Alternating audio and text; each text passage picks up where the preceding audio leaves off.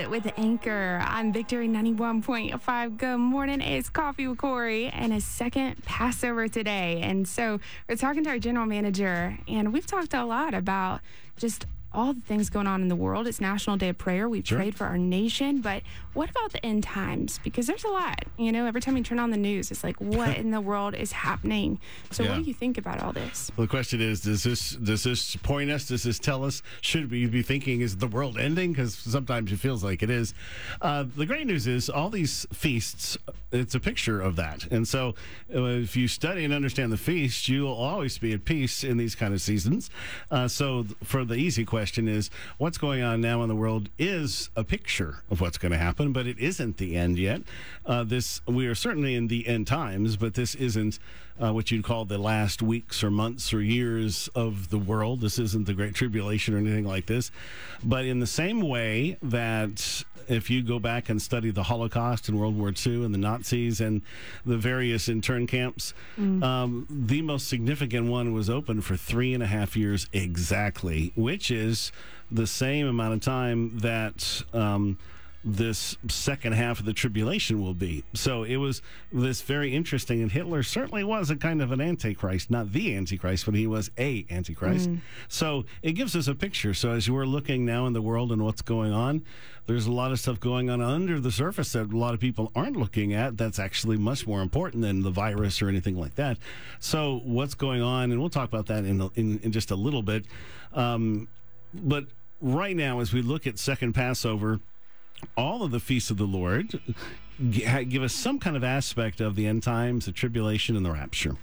So the reason I can confidently say, you know, I think we're okay right now is because there's still things to come that haven't happened. And one of those, the Battle of Gog and Magog, you can read Ezekiel 38, 39. It's an invasion of Israel by a coalition of neighbor countries, and it's very significant and very easy to identify when it happens, too. Uh, you have the rise of the beast, the false prophet, and the Antichrist. The third temple will be built in Jerusalem. There's a tribulation, and there's the great tribulation, and that one's split into two pieces. You have this battle of Armageddon, the rapture, the second coming of Jesus, the judgment, lots more. So there's a lot of things that we should be looking for that would tell us about it. So when stuff like this happens, we just go out, we're just seeing a picture of something, but we do need to pay attention. So we're going to jump into some prophecy, going back into Daniel, and we're looking at Revelation some. We're looking for uh, what the feasts and how they're related, especially second Passover. Daniel chapter 9. So you got to focus in a little bit, but I'll try not to get too deep on you. Know therefore and understand that from the going forth of the command to restore and build Jerusalem until Messiah the Prince, there'll be seven weeks and 62 weeks. The street shall be built again, and the wall, even in troublesome times. And after the 62 weeks, Messiah will be cut off, but not for himself. And the people of the prince who is to come shall destroy the city and the sanctuary. End of it shall be with a flood until the end of the war desolations are determined. So that's a pretty, like, what in the world is going on if you've not read a whole lot of prophecy.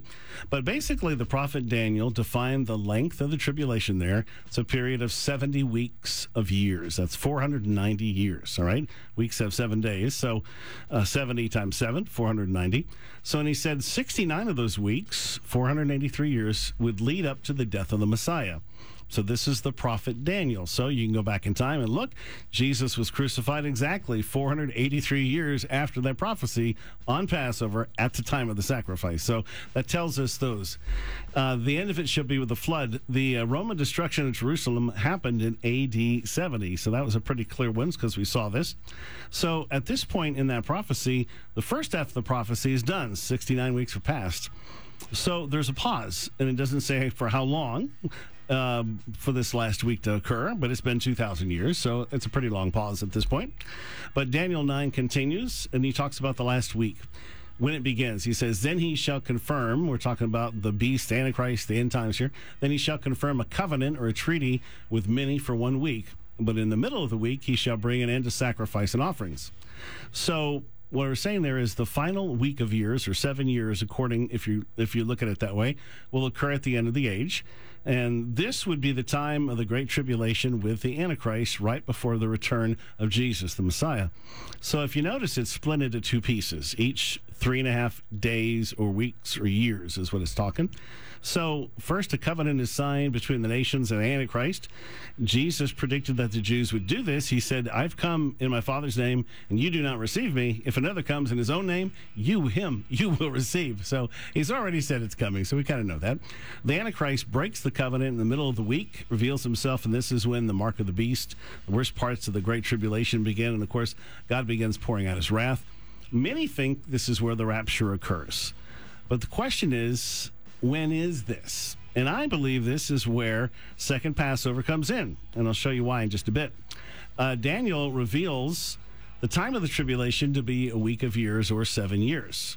The book of Revelation also lays out the time in two separate 42 month periods. Revelation 12, the woman fled in the wilderness where she has a place prepared by God, and they should feed her there 1,260 days. Same time element repeated in the language of Daniel. When the dragon saw he'd been cast to the earth, he persecuted the woman, going on and on, for a time and times and half a time from the presence of the serpent. So remember that phrase time and times and half a time. Also in Revelation, and he was given a mouth speaking great things and blasphemies, continued authority to continue for 42 months. So time, times, and half times is related to the 42 months. So Daniel 9 also tells us something about the middle of the week. And on the wing of abominations shall be one who makes desolate, even until the consummation, which is determined and poured out on the desolate. Now, that's a lot. I know there's a lot of tough prophetic language there. But Jesus used the exact same description. He said, Therefore, when you see the abomination of desolation spoken of by Daniel the prophet standing in the holy place, uh, then those who are in Judea flee to the mountains. So that's all the, the tough prophecy parts of it. So those are the main scriptures. But what do they mean? How long is the Great Tribulation period? Is it seven years? Or is it just a matter of months? And does the rapture have something to do with the second Passover? Well, I would tell you, in, in all things, humility in, in end time scripture is the most important thing because nobody knows. Uh, but second Passover was created by God for a reason and it has some unique features that might indicate that it's a very big part of the Great Tribulation. So I'm going to share a couple of those ideas today, but uh, I just in, in going there know that nobody knows. It's we can Yeah. each make a uh, educated guess, but we're still just guessing. And coming up, we'll look at the days of Noah and the, is that is that tribulation really seven years or is it much much shorter? Now I see a brand new song from Switch, which I really like them a lot. It's I called. Count Me In. It's a lot of fun. You were created.